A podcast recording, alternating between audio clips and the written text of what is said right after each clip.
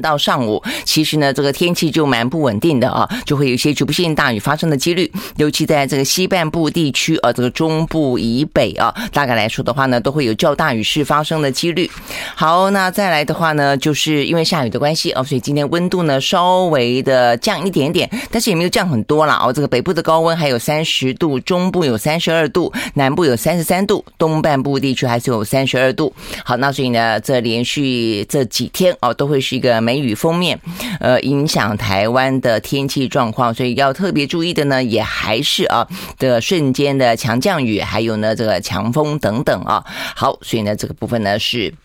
在今天的梅雨锋面影响的关系，然后呢，北部的话呢会感受上比较明显一点。好，那但是呢，在这一波的梅雨锋面呢，呃，这个据气象局的说法，应该就是呢，今年的算是春天吧，啊，这个春天到夏天期间，呃，最后的一波呢，这个梅雨锋面了。接下来的话呢，就要进入夏天的典型的天气状况了。所以再下来，如果有下雨的话，就是呢，塞巴侯哦，就是在午后的雷阵雨，然后的话呢，就可能是台风啊。如果说有台风的话，那前几年的话呢，是台风呃来的比较少，那但是呢，今年啊这个状况的话呢，可能还要在后续观察一下。OK，好，所以呢，这是有关于呢在今天。相关的这个梅雨封面啊，这个影响台湾的讯息，出门呢在北部北部朋友呢带把伞还是比较保险的。好，那看完天气，一样接下来看的就是疫情。好，疫情的话呢，在呃这个全台湾啊，这个在昨天的话呢是六万六千啊，这个一百一十九个人单日新增确诊，两百八十五个中重症啊，一百二十三个死亡。好，那所以呢，在昨天啊，这个就总数来看的话。那这个台湾，呃，已经破了三百万个人啊，单呃等于是感染，我们的总总数来到了三百万。那当中的话呢，比较值得注意的啊，就是说呢，呃，这个我们现在。就呃长辈来说，或者说应该讲住在机构里边的长辈来说的话呢，目前看起来他不但染疫的人数多哦，他目前致死率在昨天呢算是第一次公布，呃住宿型的机构的著名的染疫死亡的通报人数，光光在今年啊，在今年从四月份到现在六月，也不才两个多月的时间，已经死了呃一百六十一位啊，这个。呃，常住机构的著名，然后呢，在六月一号，现在也不过才十五号，半个月期间就死亡了啊！这个新增两百六十四个人死亡，所以呢，就死亡的人数来说，跟比例来说都是高的啊！所以呢，这边讲到说呢，染疫机构染疫的致死率是百分之二哦，是一般平民百姓的十三倍哦，所以这个比例真的是非常的高。所以呢，才会讲到说呢，这个昨天才宣布哦，这个就是给免费的快筛，然后尽快的在投药，这个动作真的是都是来的太慢了。好，那所以我们这边看到呢，这边是呃台湾长期照顾发展协会的秘书长于志宗啊，于志松，他解释说呢，目前看起来呃还是一样，他说呢，从尤其到四月底到五月期间啊，这个全台的这个类似。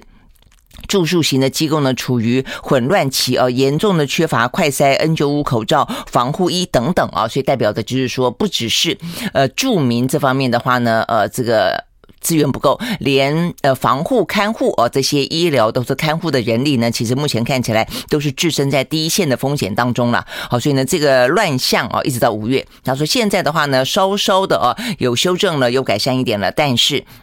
目前看起来，我看很多的这个公卫专家也还是认为啊，目前就这个数字来看，显然的，目前投药的速度还是不够的。好，但是呢，指挥中心有解释啊，说呢，目前在这个住型啊，就等于是呃常住型的住宿型的啊这些呃机构里面，比较起其他国家啊，这个也是一样。其实通常来说的话，什么呃老人安养院啦、看护中心啦，都是呃在过去这段时间，欧美国家也是染疫的人数最多。多死亡最多的呃这个的地方啊，包括美国也是，包括香港前面一波也是啊。那这边的话呢，他们引用的数字说是韩国哦，说韩国的话呢，机构著名的死亡数占全体染疫的死亡数有高达三成五啊。那呃这个说台湾哦，目前看起来。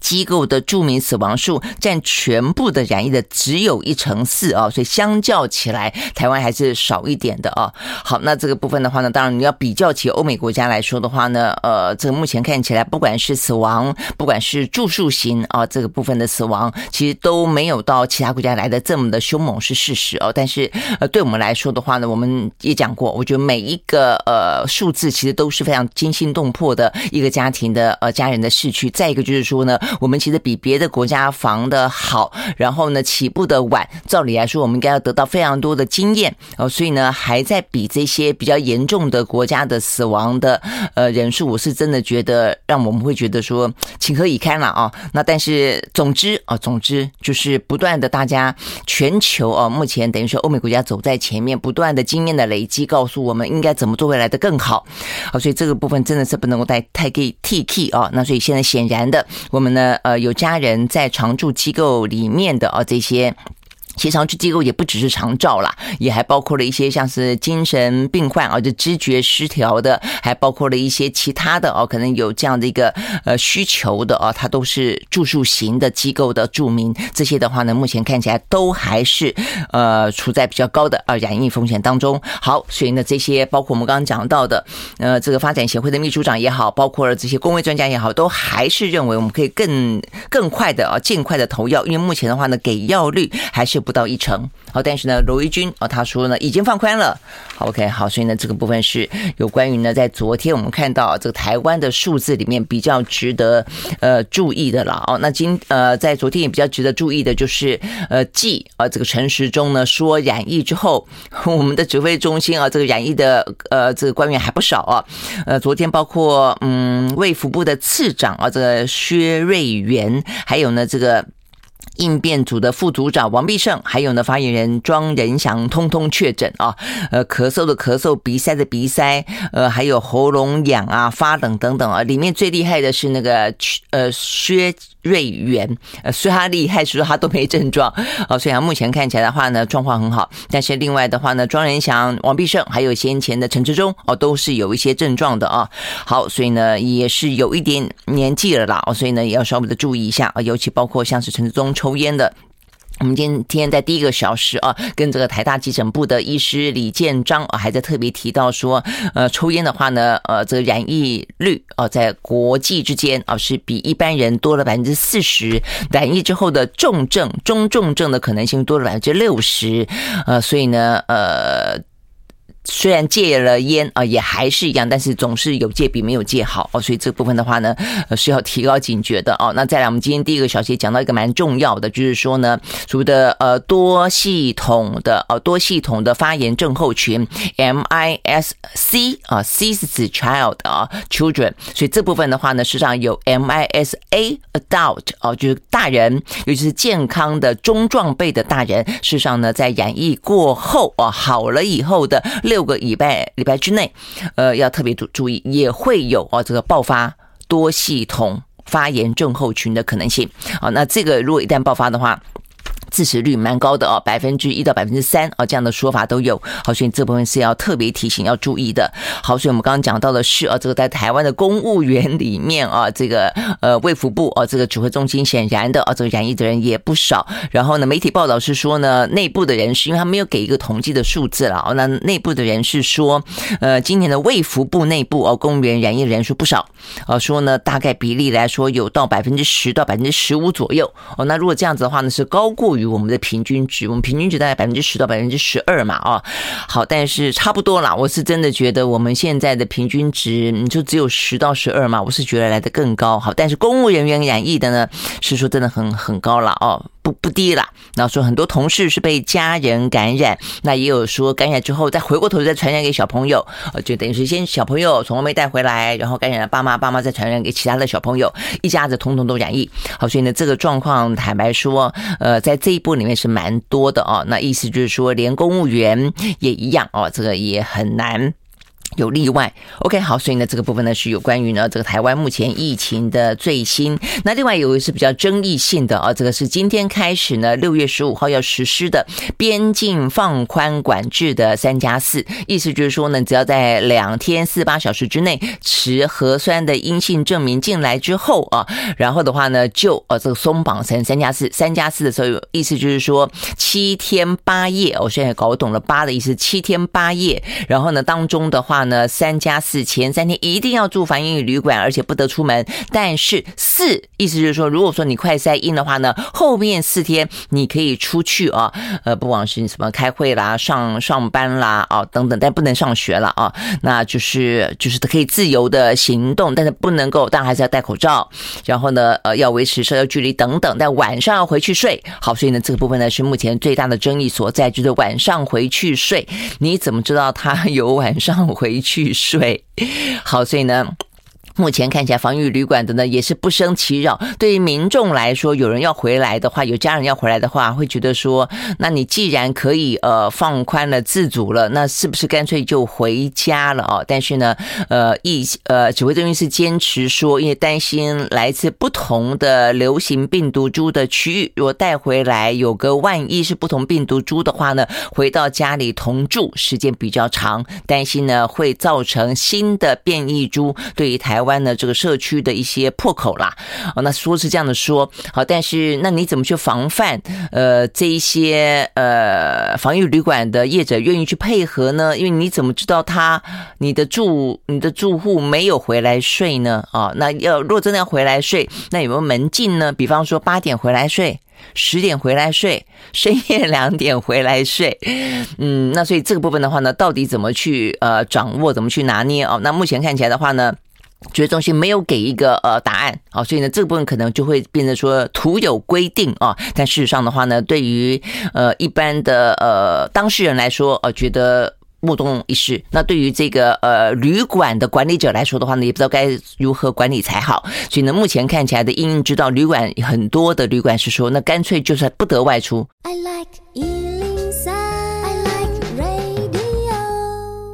好，回到兰萱时间啊，所以我们刚刚讲到的是呢，这个呃，随着我们的边境而言，目前从六月十五号今天开始呢，要稍微的放宽一点啊。那呃，因为我们的疫情嗯，等于是严重于啊这个国际哦，所以等于是国际进来的话呢，就可以稍微放宽。但是现在又出了现了一个呃变数，就是在我们即将要放宽的这个时候呢，国外呢出现了比较明显的啊这个变异的病毒株，有点卷土重来的感觉。好，所以的话呢，对于台湾来说的话呢，这个时候呢，又想要跟跟病毒共处，又想要跟全球呃全球接轨，但是呢，同时就会担心引进啊这个 BA 点四、BA 点五这样的一个呃亚病毒株哦，所以呢，这个部分的话呢是大家呃比较担心，所以呢，对于防疫中心来说，就还是啊这个觉得呃三加四不能够一下子放宽到零加七的原因。好，但是即便呢，也因为这样的关系哦，就是说不要太放宽，但是不要太放宽的话呢，你怎么在三加四当中的这四天里面呢，呃，确实达到你本来的呃。可以管理这个担担忧哦，那所以呢，目前看起来的话呢，防疫旅馆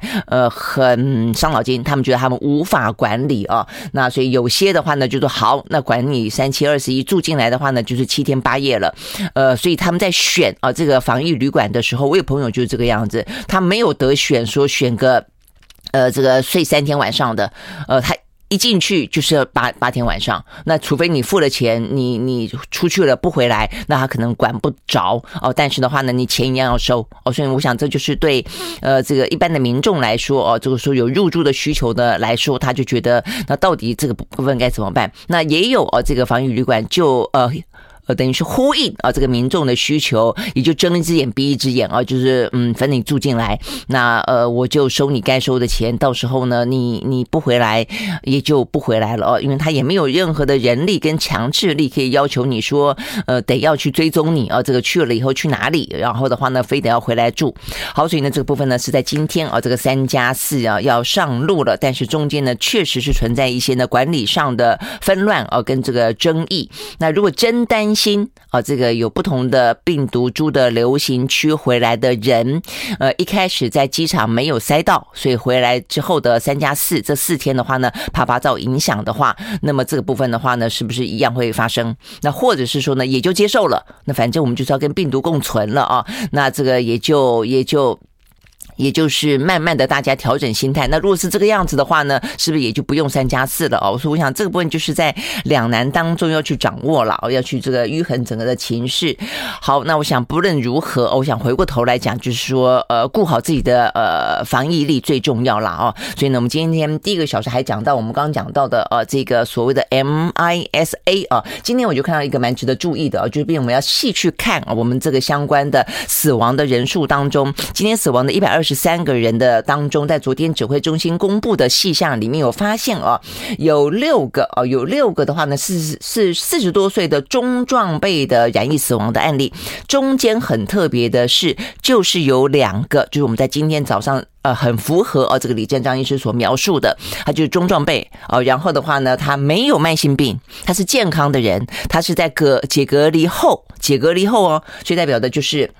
十四天之后，他突然之间出现了呃症状，然后呢结束隔离后死亡哦，所以呢这个是不是也就是呢我们担心的 MISA 呃发现在 adult 出现在呃这个嗯健康的青壮辈的人当中哦，所以呢在呃今天我们看到这个数字里面，呃这个六个的四十几岁死亡的人里面有四个啊、他们是有慢性病的，这个大家比较容易去理解，他们可能有这个白血病啦、慢性肺炎啦、中风啦、肥胖加痛风啦。但是中间有两个没有慢性病的四十多岁的个案，而且他是在解除隔离之后死亡。好，所以我们要再次的提醒啊，这部分就就不只是关心自己的小朋友了啊。如果说你有啊这个成年人，嗯，在染了疫解隔离之后六个礼拜之内，你有呢眼睛红。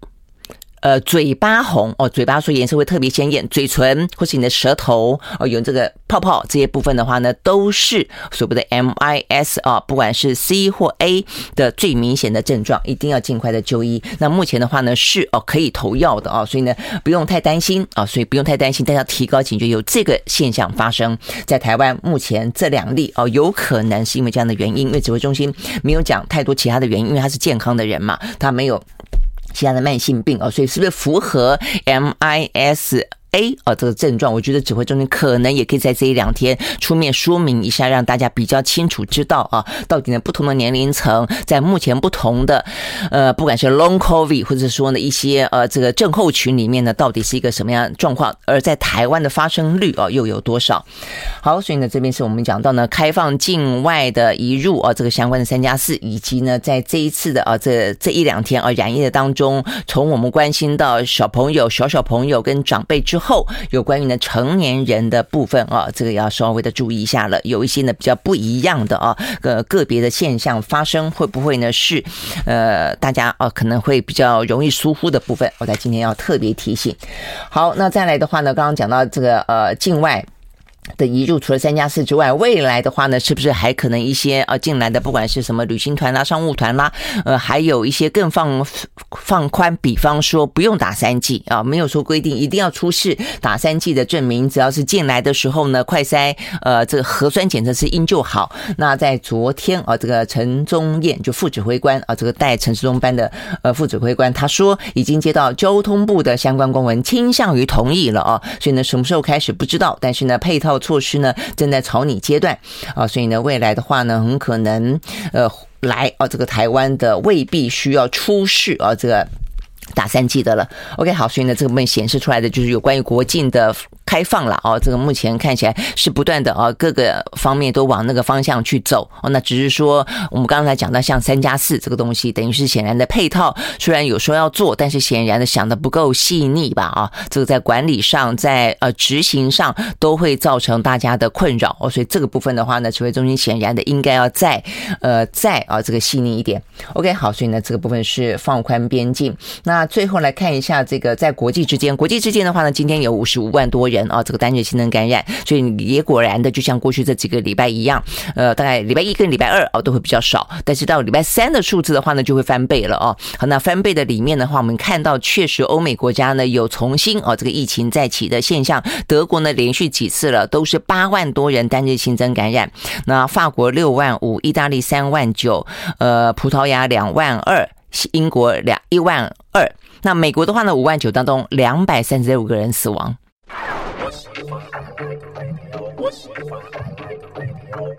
好，回到蓝轩时间，而且我们刚刚讲到的是国际之间了啊。那国际之间的话呢，在今天是有十一个国家呢是破万的啊。那 OK 当中的话，欧美国家的话有几个国家目前蛮明显的啊，就是说呃，就是时不时哦，都是这几个国家数字呢有出现哦，这个蛮惊人的反弹的，包括了像是德国、法国，那呃意大利也有哦，但是就是意大利没那么高哦。这个德国、法国呢通常数字比较高，还有美国。那美国的话呢也有一度哦出现八万的，那今天的话呢是五万。九，但他死亡的人数在今天呢是最高哦，这个单日死亡的话呢两百三十六。那巴西的话呢也是在南美洲当中啊，这个最近这一两个礼拜里面啊，这个时不时呢跳了好几万的。那他们今天是四万四，那一百二十四个人死亡哦，所以呢也是不算低了哦。那再来的话呢，澳洲是两万五哦，所以呢这些是在呃欧美国家跟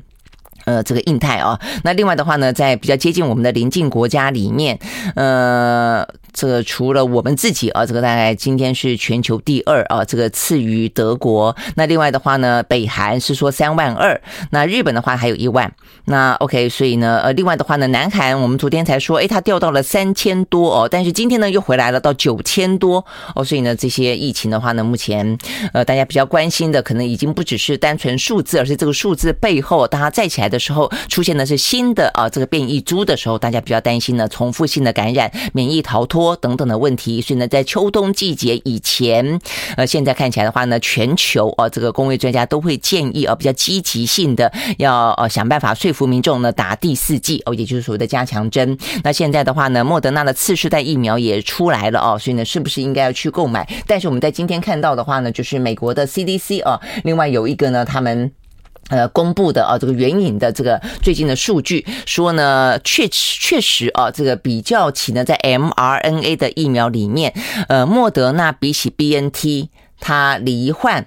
呃，心脏疾病的比例是来的更高的，就风险是高的啊。那这边特别提到说呢，是某些呢呃年龄层特别高的呃心脏风险，那就是青少年。好，所以有关于青少年施打莫德纳，呃，它可能引发心肌炎哦，跟其他相关的心包膜炎呃的数字，确实在欧美国家里面，在今天看得到的美国的 CDC 公布的最新数字，它是高过于 BNT 的。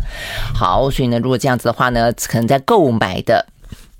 疫苗的时候，尤其包括现在的这个次世代疫苗，可能呢，呃，就得要有一些呃数量上或者分啊、呃、不同的呃这个年龄层不同的施打跟不同的采购的策略了。OK，好，所以呢这个部分呢是讲到呢这个全球呃跟疫情相关啊，还有这个最新的一些疫苗的话题。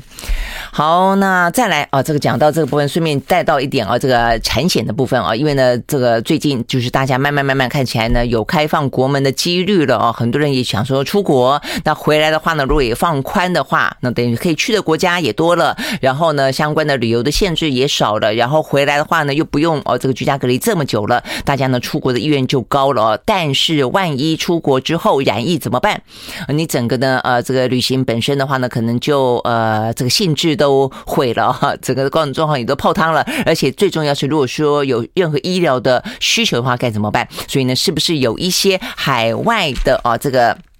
突发的疾病险呢？呃，不好意思，在目前看起来的话呢，因为经过过去这段时间的呃这个防疫险之乱啊，现在国内的产险通通都暂停发售，呃，任何的海外的海外的突发疾病险了。那唯一有的，哦，我想唯一有的，如果你真的要呃去的话呢，可能就要注意这个唯一有的，那就是呢，在寿险部分的话，说有四家寿险公司贩卖了旅游平安险附加的海外的突发。疾病，那这部分呢还有八张保单是有的哦，可能要去找一找。那呃，产险部分真没办法啊，就是说这个业者已经赔到怕了。那赔到多怕呢？这也是在昨天公布的数字啊，说。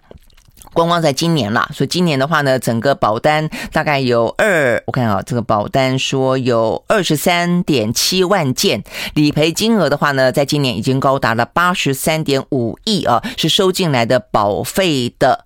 二点六倍。啊，所以呢，等于是赔了啦啊，那赔，那所以他们赔到怕，所以目前的话有五家产险公司，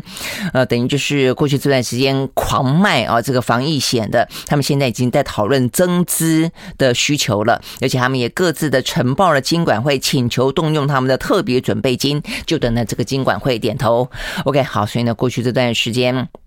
呃，这个产险这段。呃，真的是一开始我觉得保单发的也真的太过腐烂了啊！那大家抢，那到后来停售啊，现在目前看起来就是赔的高峰了吧啊？那接下来的话呢，应该也还有很多哦部分得要呃清清楚楚的赔完的啊。所以目前看起来，呃，我们刚刚讲到了，重点是在于接下来的海外的突发疾病险，大家可能要稍微的注意一下了啊。那再来的话呢，另外也当然，如果你自己本身是有买一些呃住院医疗险的话，呃，这边的寿险。公司是说在海外啊，呃，疾病住院也可以理赔啊，所以如果说有这方面的险，你就不用太过担心，或者是说呢，去找一下啊，有些寿险公司是有八张保单，而是有关于旅游平安险里面追加了海外突发的啊这些疾病险的。OK，好，所以呢，这是跟疫情啊这个相关，慢慢的要跟病毒共存、跟国际接轨啊需要注意的事情。好，那看完了这个相关的讯息之后，一样的，接下来我们看的就是欧美股市。好，欧美股市呢，现在一样的笼罩在啊整个的啊高通膨，然后呢呃积极升息的这样的一个气氛当中啊，所以大致来看都是下跌的。那如果有上涨的话呢，多半都是逢低布局。OK，我们来先从美国开始看起。好，在美国呢，道琼一样跌，跌了一百五十一点九一点，收在三万零三百六十四点八三点，涨幅是百啊，跌幅是百分之零点五。纳斯指数涨啊，则涨了十九点一一二点，收在一万零八百二十八点三五点，涨幅是百分之零点一八。像这个的话呢，目前看起来的气氛就是逢低买进啊，就在科技类股部分。那另外呢，费城半导体也是啊，它涨了百分之零点六三啊，所以呢，这个算是比较高科技类股的部分的话呢，都有这样的一个气氛。呃，因为连续几天了，真的是跌的还蛮多的了啊。好，那再来的话呢，S&P 五百啊是下跌，跌了百分之零点三八。哦，所以呢，目前就是纳斯达克指数跟费半是涨的，然后道琼呢跟 S&P 五百呢是跌的。好，那再来的话呢，欧洲三大指数呢目前也都还是下跌。德国呢跌了百分之零点九一，英国跌了百分之零点二五，法国跌了百分之一点二。好，那这个下跌的部分的话呢，除了哦，就是这一两天天的整个气氛了，就我们刚刚讲到通膨一样高，然后的话呢，升息一样的积极。好，所以呢，针对升息的话呢，在今天礼拜三。呃，美国的联准会啊，这个今天呢就有相关的利率会议了。好，那就在这个呃同时，昨天呢，呃，美国的劳工统计局公布了生产者的物价指数。哦，前两天呢说破了四十年来的新高的是消费者的物价指数，那生产者的物价指数怎么样呢？一样在高点。I like 一零三，I like radio。好，回到蓝轩时间啊，所以我们刚刚讲到的是呢，这个在呃。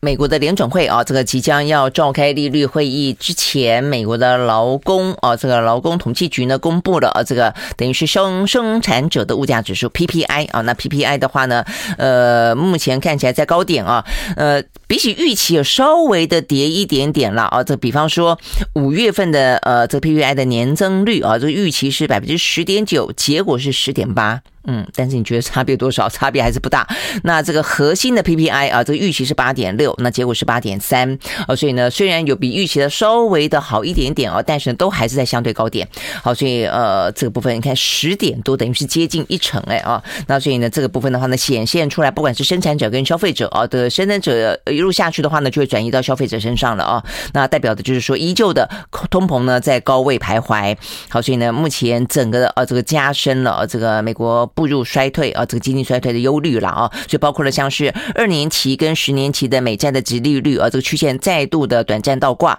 那再来的话呢，就是。呃，这个大家预估啊，这个在今天的呃这个联准会的利率会议当中，应该升息三码的几率啊，在他们的 Fed Watch 啊这个工具显示当中，已经超过百分之九十的啊都认为呢，大概就是升息三码了。甚至我还看到呢，就是不少市场的预期都觉得呢，干脆一次升四码算了啊，这个赶快升，赶快让这个通膨的问题能够得到掌握，也有这样的一个比较更激进的说法的。好，但一般来说啦，都认为呢，应该会升息三码。然后七月份可能再升息三码，好，所以呢，这个不论如何都算是积极的升息，好，所以呢，市场当中呢，呃，这个。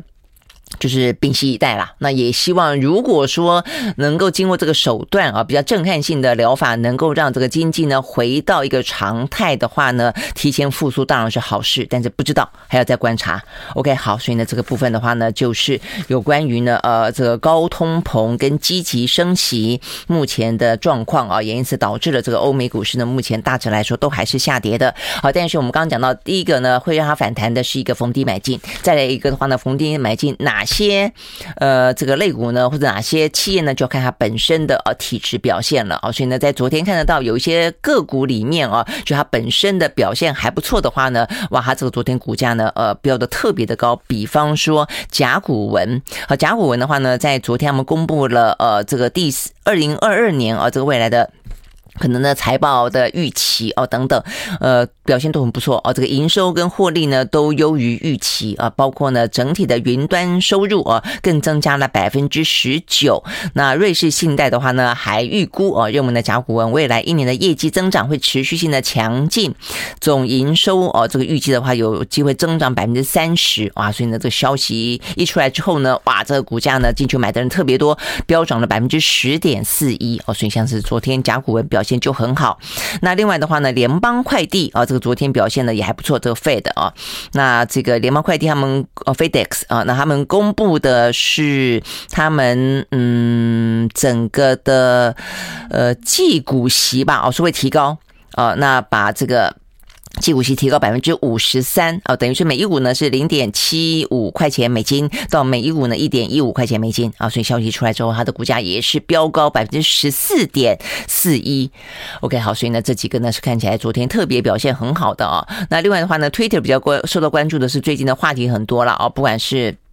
呃这个呃马斯克的话题，还是还还是他内部的一些呃裁员与否啦啊等等交易的话题。呃，今天最新的话题是马斯克。将会在明天参加 Twitter 的全体的员工会议啊，那所以呢，呃，代表的是呃这个入主在即了吗？哦，那但是呢，中间有关于这个假账号的啦，这个机器人的啦等等啊，都解决了吗？哦，所以呢，这个部分的话呢，是会在这一两天啊会受到关注的吧？我相信是哦，尤其社群媒体作为这个媒体的角色啊，在马斯克如果他确定要买买之后，会不会有任何的改变？那所谓的言论。自由跟一个基本上面的呃抑制仇恨言论啊，这些部分的平衡该怎么样去扮演啊？我认为呢，这个 Twitter 尤其在西方世界国家，它扮演非常龙头的角色。好，所以呢，这是受到关注的话题。那另外的话呢，这段时间惨跌的啊是加密货币。那加密货币，我们先前啊特别在礼拜四我们的阅读趋势阅读网络呢曾曾经谈到过啊。那目前看起来的话呢，呃，不只是呃单一的企业啊，或者我们曾经讲到过像这个南韩啊，它的创办人等等。那但是这边讲的是一个比较普遍性的啊。那昨天就有这个加密货币类股啊有跌的了。那在今天的话呢，Coinbase 啊它也跌，呃，它的消息是出自于。与他内部的信件给员工的信说，打算要计划裁员百分之十八。这个比例很高，好，所以呢，这个 Coinbase 啊是加密货币的，嗯，等于是交易所了啊。这个昨天的股价也跌，没有跌很多啦，百分之零点八三哦。但是这一波哦，这个波段来看的话呢，其实加密货币都是跌的啊，都不是被看好的。那在二零二二年，相较于之前的大喷发来说，更是一个比较惨跌的年度。好，那这个 Morgan Stanley 啊，他们的分析师也点评说呢，在今年的话呢，加密市场的极端下跌啊，所以呢，近期之内。很难预估会有盈利的能力。好，所以呢，这些呢是跟这个欧美股市啊，比较相关的啊一个比较大的啊这个宏观的话题，或者比较个股的一些相关的话题。那最后来看，嗯，油价，油价呢在昨天啊这个是下跌的。纽约的西德州原油跌了百分之一点七，收在每一桶呢一百一十八点九三块钱美金。伦敦布兰特原油下跌百分之零点九，收在每一桶一百二十一点一七块钱美金。好，那这跟油价有关的话题今天比较多哦。一方面也是因为呃现在大部分的通膨的推升跟油价有关哦，所以大家尽可能的都会采取一些手段，想要让这个油价当让能源可以呢比较趋向于平稳啊。所以第一个，呃，讲到伊朗的核协议啊，所以尽可能的呢让伊朗核协议可以顺利进行，让伊朗的石油可以回到市场当中啊。所以先前的话呢，本来一度搁置的了，包括因为川普的关系，那但是呃本来也拜登上来之后重点也不在这里哦，所以本来也是搁在那个地方好，但是最近这一段时间似乎哦，因为俄乌的战事造成。能源价格推高的关系，所以呢，伊朗的核协议有了一个新的转折的曙光。好，那这个伊朗表示，他相信透过谈判的话呢，可以恢复二零一五年的核协议，让他们呢逐渐的放松经济制裁。好，这是第一个。第二个的话呢，美国的参议员打算对某些的石油公司征收联邦的附加税啊，希望有助于恶意通膨。呃，不过也有人认为说，你这个会反而推升通膨啊，让他必须要去卖更贵。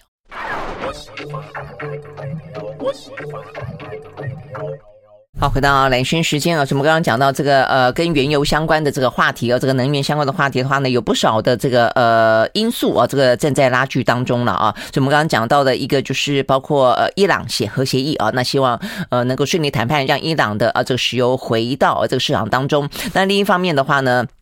呃，利比亚，利比亚的话呢，先前因为政治的因素所导致了他们的这个石油生产几乎停摆啊，这件事情，呃，目前看起来的话呢，这个政治抗议还在持续当中，所以呃，他们嗯，这个进到市场啊当中的油呢几乎是中断的哦，所以呢，嗯，等于是你即便伊朗这两天呃这几天还不能跟讲说一两天之内，哎，这几天呢如果谈得好的话呢，事实上也不过补足了哦，这个呃利比亚呢他们这边。呃，等于是中断了的石油哦，那还不晓得会中断多久。呃，那伊朗也不晓得什么时候可以真正的回到啊，这个石油回到这个市场当中。那再来的话呢，就只好透过其他的手段。我们刚刚讲到了是啊，美国参议员打算对石油公司呃课征呃更多的联邦附加税，但是这个部分到底是会帮助啊，让他觉得被制裁了，所以呢，他不会呢任意的啊这个去。呃，这个加价过度的贪婪，就像这几天呃，美国内部呢在批评的一样啊，这个拜登啊还甚至直接批评啊，那或者是说呢，他会反而呃，因为呢呃这个被制裁啊，要更多的税，他就直接转嫁到消费者啊出出去呢，这部分其实有不同的讨论了啊。那再来的话呢，嗯，美国他们是宣布啊，这个延长一些豁免，就是说让一些金融机构啊能够在处理呢因应到涉及俄罗斯能源跟其他国家的交易这部分的话呢，相相关的一些呃金融的呃这些。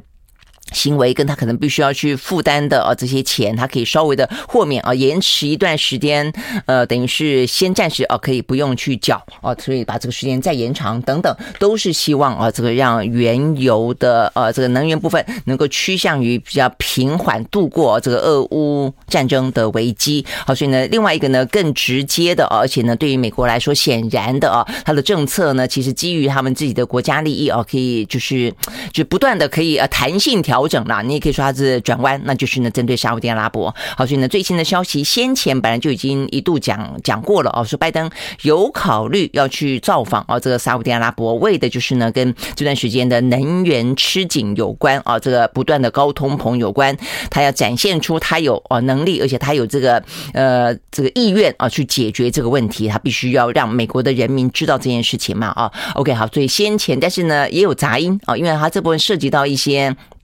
人权上的问题啊，那也就是呢，先前讲到说，呃，沙特阿拉伯的王储啊，这个穆穆罕默德是不是指使了啊，这个去对于华盛顿邮报的记者啊，呃，这个等于是谋杀，而且还分尸啊，那这个事情的话呢，事实上在美国引起了非常大的啊这个轩然大波，国际之间其实也都还蛮关注的啦，因为这位沙乌地的。阿阿拉伯的王储啊，他正要步步的去掌握实权。那掌握实权的状况底下，他是一个什么样子的？呃，这个领导人啊，其实就这个中东地区来说，沙乌地阿拉伯的政治影响力是还蛮大的哦。所以那个时候大家也高度关注。好，那因为哦那件谋杀案的关系哦，所以美国一方面也不用他的石油了哦。那所以呢，对于沙利个阿沙乌地阿拉伯就采取一个比较决绝的方式哦，就不跟这个穆罕默德。